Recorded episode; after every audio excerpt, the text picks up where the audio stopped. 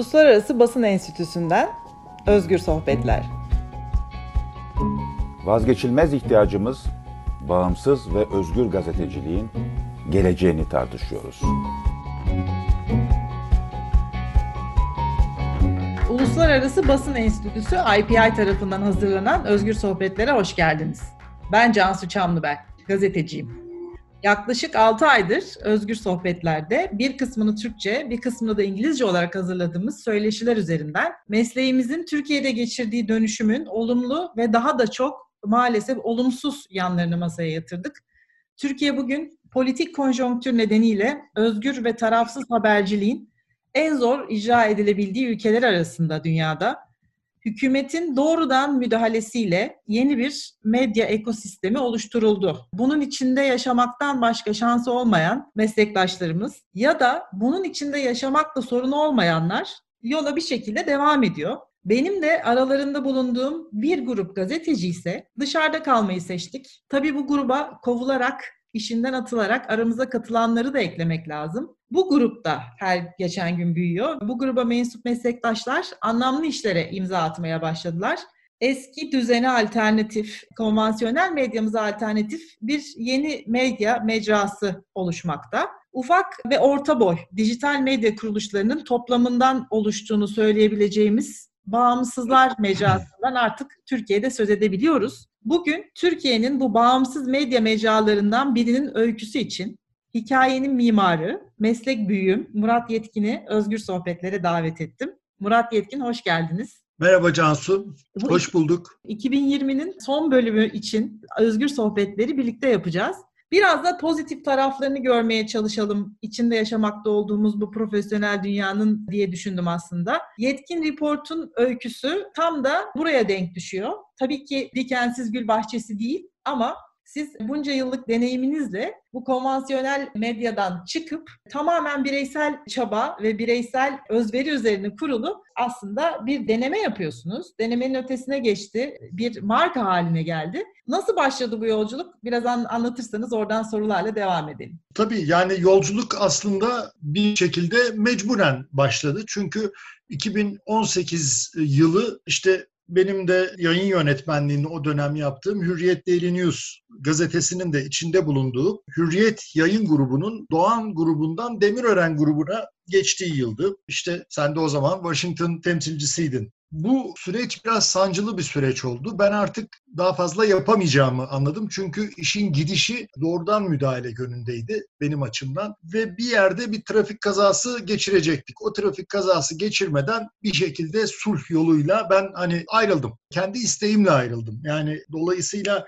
çoğunluğu oluşturan zorla işten çıkarılan hatta bir kısmı biliyorsun tazminatsız çıkarıldı. Meslektaşlarımız, sevgili arkadaşlarımız hala tazminatlarını alamıyorlar. O gruptan değil kendi isteğiyle ayrılan gruptandım. Daha ayrılırken kafamda bir şeyler vardı. O kafamdaki bir şeyler bağımsız kalma ekseninde şekilleniyordu. Neden bağımsız kalma? Çünkü şeyi gördüm. Gidişi o zaman o kadar şiddetli değildi. Şimdiki kadar şiddetli de değildi. Başlamıştı ama. Yani gidişte kesinlikle o ana akım diye hala kendilerini ana akım diye nasıl adlandırıyorlar benim aklım ermiyor ama orada yer alamayacağımı fark ettim. Çünkü orası artık zehirlenmişti. Hani bir toprak parçasına ne bileyim zehirli atık atılmış falan gibi. Yani orada belki tek tük kır çiçeği ya da bir gül, karanfil falan büyüyorsa da onlar istisna halini alıyordu. Yani kural o değildi. Kural toprağın zehirlenmiş olması ve üzerinde yaşayanları da zehirlediği idi. Bağımsız kalma lüksüm vardı bağımsız kalma lüksüm bu, bu her meslektaşımda yok. Yani benim yaptığımı herkes rahatlıkla yapabilir diyemiyorum. Lüks şu, emekli maaşım var. Çok lüks bir hayatım yok. Kendi evimde oturuyorum gibi. Yani çocuğum büyüdü artık kendi başının çaresine bakmaya başladı. Bunun gibi bu, bunlar çok önemli lüksler. Yani bunu görüyorum artık yani ne kira veriyorum ne çocuk okutuyorum filan. Yani bunlar önemli bunları söylüyorum. Çünkü önemli. Neden? Çünkü oh. yapabiliyorum bunu. Yoksa Yetkin Report adıyla kurdum bu siteyi malum. Hem Türkçe hem İngilizce yayın yapıyorum. Ya buradan çok paralar falan kazanılmıyor söyleyeyim. Doğru düzgün bir paranın kazanıldığını söyleyeyim. Kendini idare ediyor diyebilirim site. Bunu tamamen önce kendi yazılarımı oraya koyarak başladım. Bu da bir şekilde yankı buldu. Şunu da gördü beni okuyanlar öyle diyeyim. Çünkü başta sadece beni okuyabiliyorlardı. Sadece ben yazdığım için. Daha önce yazdıklarımla, daha önce örneğin işte Radikal'de yazdıklarımla, Hürriyet'in internet sayfasında yazdıklarımla, daha sonra kendi mecramda, kendi kurduğum mecrada yazdıklarımın çok farklı olmadığını gördüler. Bu bir güven şeyidir. Çünkü kınamak için söylemiyorum, saptamak için söylüyorum. Bazı meslektaşlarımız kurumsal çatı altında başka onun dışına çıkınca başka insanlar ya da başka yazarlar, başka gazeteciler haline geliyorlardı. Ben öyle biri değilim. Yani daha önce ne yapıyorsam şimdi bunu yapmaya başladım. Burada tasarım, sen mimari diye adlandırdın Cansu, bir tasarım farkını ortaya koymak lazım. Ben bunu baştan yani yetkin reportu daha en baştan bir sıcak haber sitesi olarak tasarlamadım. Bunu bir analiz, yorum, haber analiz, bu şekilde tasarladım. Böyle yazıların içinde oldu. Ben de bunları yazıyorum zaten. Ha ara sıra elime çok iyi haberler geçti. Bunları verdim. Bunlar yankılandı mı? Evet. Ama bu kural değil. O istisna. Yani her gazetecinin doğru yerde duruyorsa top kucağına düşer biliyorsun. Yani bir şekilde bizler haber mıknatısı gibi de insanlarız geliyor. Ama tasarlama buydu. Bir süre sonra bir arkadaşım Cenk Özpay söyleyeyim. O zaman kurumsal çatı altında Hürriyet'in CTO'su olduğu için ismini söylemek sakıncalıydı belki. Ama artık o da ayrıldı ondan sonra artık dayanamıyorum ben diye ayrıldı.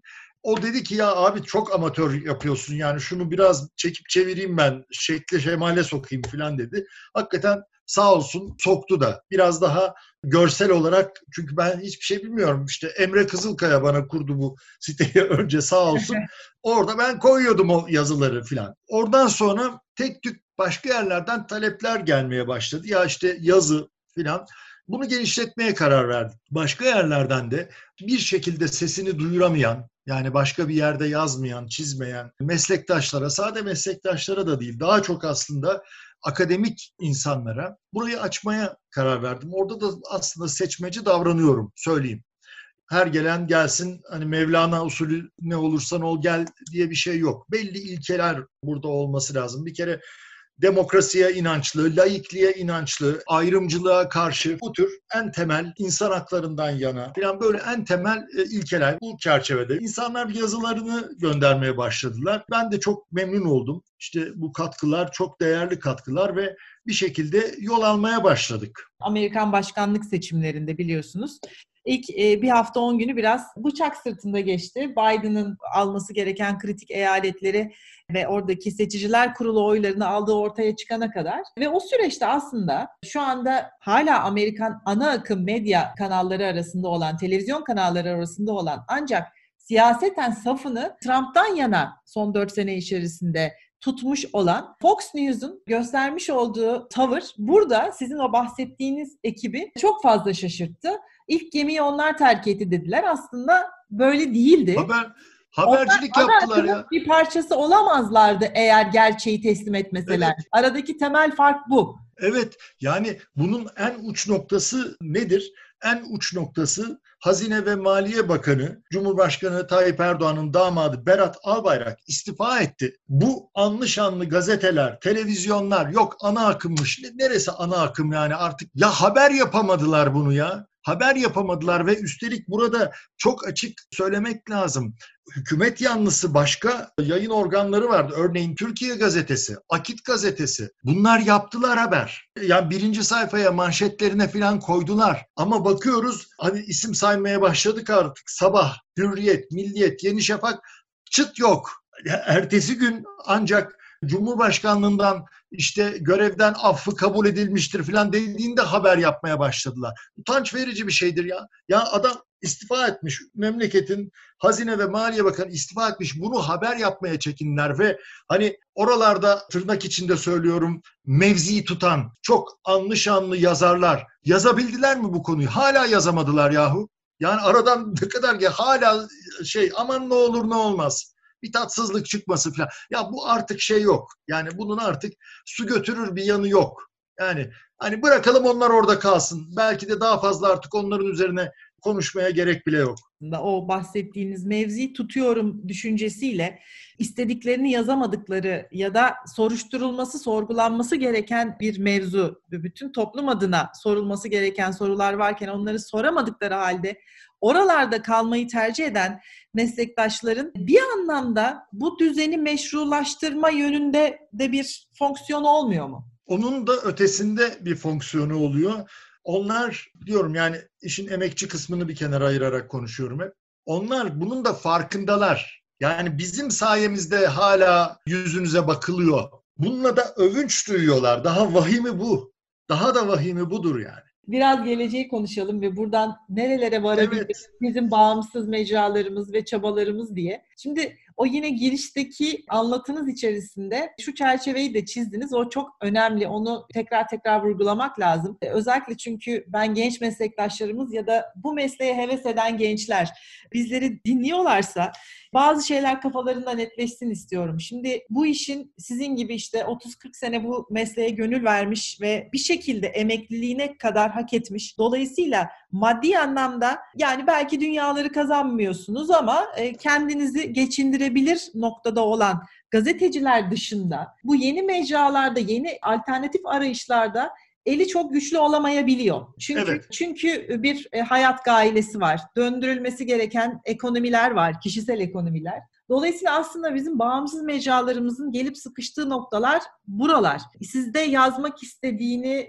ve size ulaştığını söylediğiniz kişiler de bir şekilde hayatlarını işte akademisyen olarak ya da başka meslekleri icra ederek devam ettiriyorlar. Siz söz söylemek için bir mecra sağlamış durumdasınız. Ancak bunu daha büyük bir ekonomiye dönüştürmek için sanıyorum şu anki şartlar elverişli değil henüz. Yani en azından benim şartlarım elverişli değil. Yani baştan zaten bunu bilerek sadece kendi yazılarımın yer aldığı bir blok olarak başladım. Sonra koşullar farklılaştı, zenginleşti. Yani ben zenginleşmedim, koşullar zenginleşti. Ve diğer arkadaşların seslerini duyurmalarına, yazmalarına imkan verebildiysem ne mutlu bana. Yani, yani içerik zenginleştirebildiniz aslında. İçerik, içerik zenginleşti. İçerik evet. zenginleşti ama hala ne bileyim bir haber merkezleri kuracak. Orada işte editörler falan böyle böyle bir şey yok. Bana hakikaten şu anda da Ali Kayalar arkadaşım var. O bana yardımcı oluyor. Sağ olsun. Cenk Özbay'ı saydım. Yine teknik konularda Aykut Demirel arkadaşım var. Bunlar yani hakikaten kendi işlerin yanı sıra burada böyle bir çaba var. Buna yardımcı oluyorlar. Ne kadar mutlu oluyorum ben de. Yani yani telif de veremiyorum şu anda. Keşke biraz daha genişlesek e, işte yazarlara telif verebilsek. Dolayısıyla ben herkese yazı istediğim ya da yazı göndermek isteyen herkese diyorum ya kusura bakmayın şu aşamada telif veremiyorum. Ama ileride hani buradan bir ekonomi üretebilirsek mutlaka vereceğim. Çünkü emeğin hakkını vermek lazım. Onun da farkındayım. Ancak başa dönersek konuyu dağıtmadan bu çerçeveyi çünkü ben geçmişte gazetelerin, televizyonların, dergilerin kuruluşunda bulunmuş bir insanın bir haber merkezinin ne kadar pahalı bir iş olduğunu, sıcak haber üretmenin ne kadar pahalı bir iş olduğunu biliyorum. O yüzden zaten biraz da böyle bir hani butik alan ortaya çıkardık ve haber analiz, yorum e, ve analiz, genel olarak analiz e, çerçevesinde kalıyorum. Yoksa ipin ucu kaçar. Yutamayacağım lokmayı ısırmış olurum. Yetkin Report'un bu şekilde bir marka haline dönüşümünde tabii ki Murat Yetkin'in bir gazeteci olarak, bir Ankara gazetecisi olarak uzun yıllar sonunda İstanbul'da nihayetlendirdiniz o eski ana akımdaki yolculuğu ama siz hala Ankara'dasınız. Ankara'ya döndünüz. Orada yaşamaya evet. devam ediyorsunuz. Ve tabii ki orada yıllardır kurduğunuz ilişkiler haber kaynaklarınızla bu sadece şu anda muhalefette olanlar değil, iktidar içerisinde de sizin yazı ve analizlerinizden anlayabildiğimiz kadarıyla hala sınırlı da olsa evet. E, bir ilişki var orada ve haber kaynaklarına ulaşabiliyorsunuz. Aslında bence Yetkin Report'un ve sizin şahsınızda en önemli diğer bağımsız mecralardan farkını koyabildiği noktanın o olduğunu düşünüyorum. Çünkü ben de bir bağımsız mecrada mesleğine devam eden bir gazeteci olarak bugün iktidar kaynaklarına, haber kaynaklarına ulaşımda ciddi sorun yaşıyoruz durduğumuz yer itibarıyla. Siz durduğunuz yer belli olmasına rağmen ve tırnak içerisinde söylüyorum kendinizi bu şekilde tarif etmediğinizi ben e, bir meslektaşınız olarak biliyorum ama dışarıda bizler siz muhalif gazeteciler olarak da kodlanabiliyoruz yeri geldiğinde. Bizler bunu tercih etmesek de bu ifadeyi tercih etmesek de. Bu şekilde bir imajınız, algınız olmasına rağmen iktidar içerisinde haber kaynaklarınız var. Ben bu, bu dengeyi çok merak ediyorum. Bunu nasıl koruyorsunuz? Bunu nasıl kuruyorsunuz? Hani çok uzun süredir etrafta olmaktan kaynaklanan bir şey var. Yani şu anda iktidarda olan siyasetçilerin bir kısmını hani ben 80'ler 80'ler demeyelim 90'lardan itibaren tanıyorum. 80'lerde çoğu yoktu ama 80'lerde olanlar da vardı. 90'lardan itibaren hani tanışıklığımız var. Burada yani genç bizi izleyen genç meslektaşlara belki bir ipucu olacak şekilde söylemek isterim. Benim çok az sırrım var. Çok az. Bir, bir tanesi çok çalışkan olmak. Bununla övünürüm. Yani deli gibi çalışırım. Tanıyanlar da tanır, sen de bilirsin. İşkoliklik derecesinde çalışkanımdır. İkincisi verdiğim söze sadık kalmaya çalışırım. Yani haber kaynağıma o hani on the record, background, off the record falan bu, bu şeyler buna sadık kalır. Bugüne kadar hep sadık. Çünkü bunu bozmanın bir kerelik olduğunu, bir defalık olduğunu bilirim.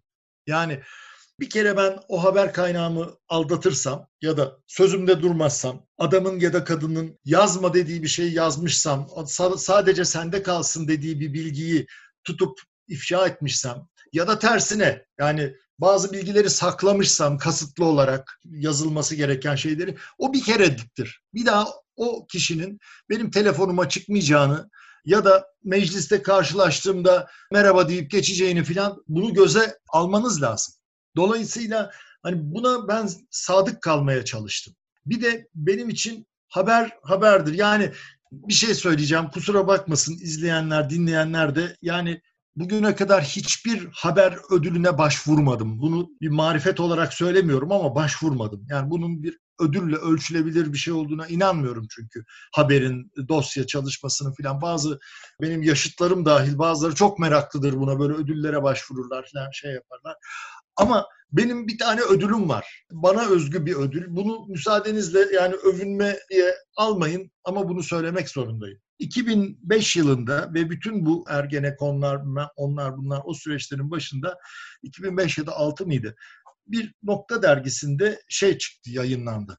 İşte Genelkurmay akredite ediyor basını bizi fişlemişler. Kim askerden yana, kim askere karşı falan diye fişlemişler. Bu açığa çıktı biliyorsunuz. Ondan sonra burada asker bizden yana dedikleri bir liste var. Ondan sonra bir de bize karşı dedikleri bir liste var. Tabii saçma sapan bir şey yani bunu savunacak değilim.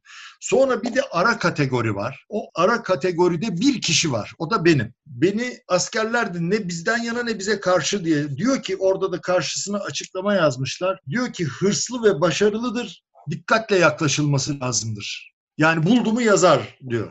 Bu benim gerçekten bu benim için şu kadarlık meslek hayatımdaki en büyük madalyadır. Evet bana dikkatle yaklaşın. Bütün gazetecilere dikkatle yaklaşın. Ağzınızdan çıkanı kulağınız duysun beyler bayanlar. Yani çünkü biz yazmak üzere size soruyoruz. Biz bilgi almak üzere soruyoruz. Evet işin sohbetine gelirse gideriz sohbet çerçevesinde otururuz çay kahve içeriz.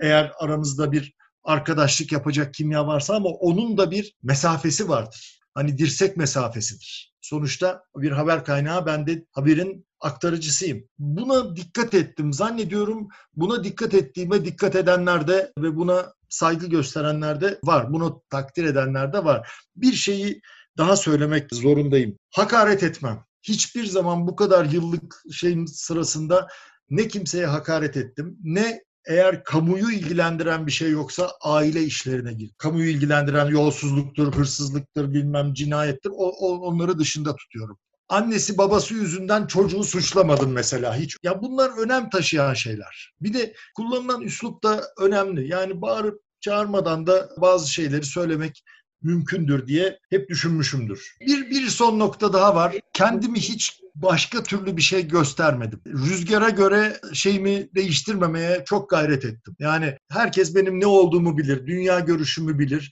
İşte az önce çok açık şekilde yetkin reportun ilkelerini saydım işte demokrasidir, laikliktir, cumhuriyettir, insan haklarına saygıdır. Bunu hiç gizlemedim ben. Hiç kendimi başka bir şeymiş gibi sanki göstermedim. Bu da zannediyorum dikkat çeken bir nokta oldu. Sadece güncel günlük yazılarınızda bir gazeteci olarak analizleri analizlerinizde değil, aynı zamanda kitaplarınızda da genel olarak Türkiye'nin tırnak içerisinde söylüyorum, ulusal güvenlik meselelerine denk düşen analizler, araştırmalar var. Dolayısıyla ister istemez tabii ki haber kaynaklarınız bu meselelerin birincil muhatapları Türkiye'deki. Ve birincil hı hı. muhatabı olan kişiler değil sadece kurumlarda. Biraz önce işte Genelkurmay'da 2005 yılında yapılmış bir değerlendirmeyi paylaştınız bizimle. Dolayısıyla bugün hem yine Genelkurmay hem Cumhurbaşkanlığı hem Dışişleri Bakanlığı hem İçişleri Bakanlığı hem işte Milli İstihbarat Teşkilatı bunların hepsi sizin bu analizleri yapabilmeniz için, bu araştırmaları, bu dosyaları çalışabilmeniz için irtibatta kaldığınız kurumlar ve bunların başındaki ya da içinde çalışan kişiler de keza. Bütün bunları yazarken, peşine giderken kafanızdaki soruların Murat Yetkin olarak sizin de kafanızda bir ulusal güvenlik ve bir ulusal çıkar kriteri var mı?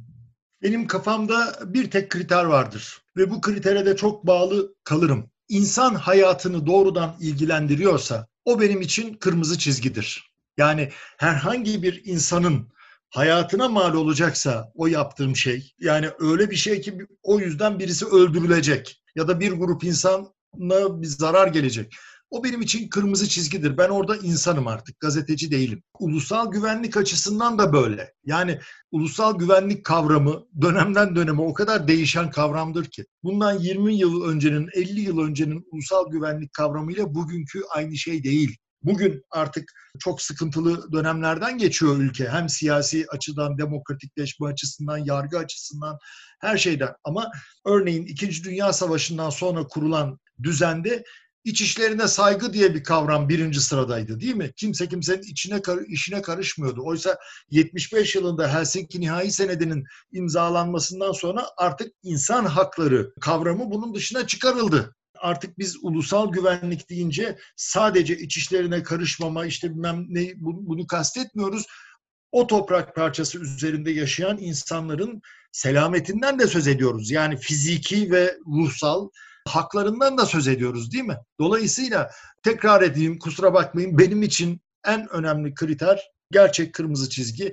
Yaptığım iş eğer birilerinin hayatına mal olacaksa hani yapmamayı tercih edebilirim. Ulusal güvenlik kavramı da dönemsel olarak değişebiliyor, değişti dediniz. Dün dünyadan da örnek verdiniz. Bugün Türkiye'yi yöneten kurumların ulusal güvenlik kavramını nasıl değerlendiriyorsunuz? Bir gazeteci olarak bu sınırlar içerisinde sizi rahatsız eden, gazeteci olarak sizi engelleyen bir taraf var mı? Var. O da şöyle çok açıklıkla söyleyebilirim. Bana kalırsa bugün ulusal güvenlik kavramı içinde Türkiye'de demokrasinin daha yüksek nitelikte hatta en yüksek nitelikte ulusal program var değil mi? Türkiye Büyük Millet Meclisi tarafından kabul edilmiş tek stratejidir Avrupa Birliği standartlarına ulaşmak. Başka yok yani bu kadar Cumhuriyet tarihinde başka bir meclis tarafından kabul edilmiş bir strateji yoktur. Buraya baktığımızda hakikaten Türkiye'de demokrasinin kalitesinin yükseltilmesi, hakların, özgürlüklerin sınırlarının genişletilmesi bana kalırsa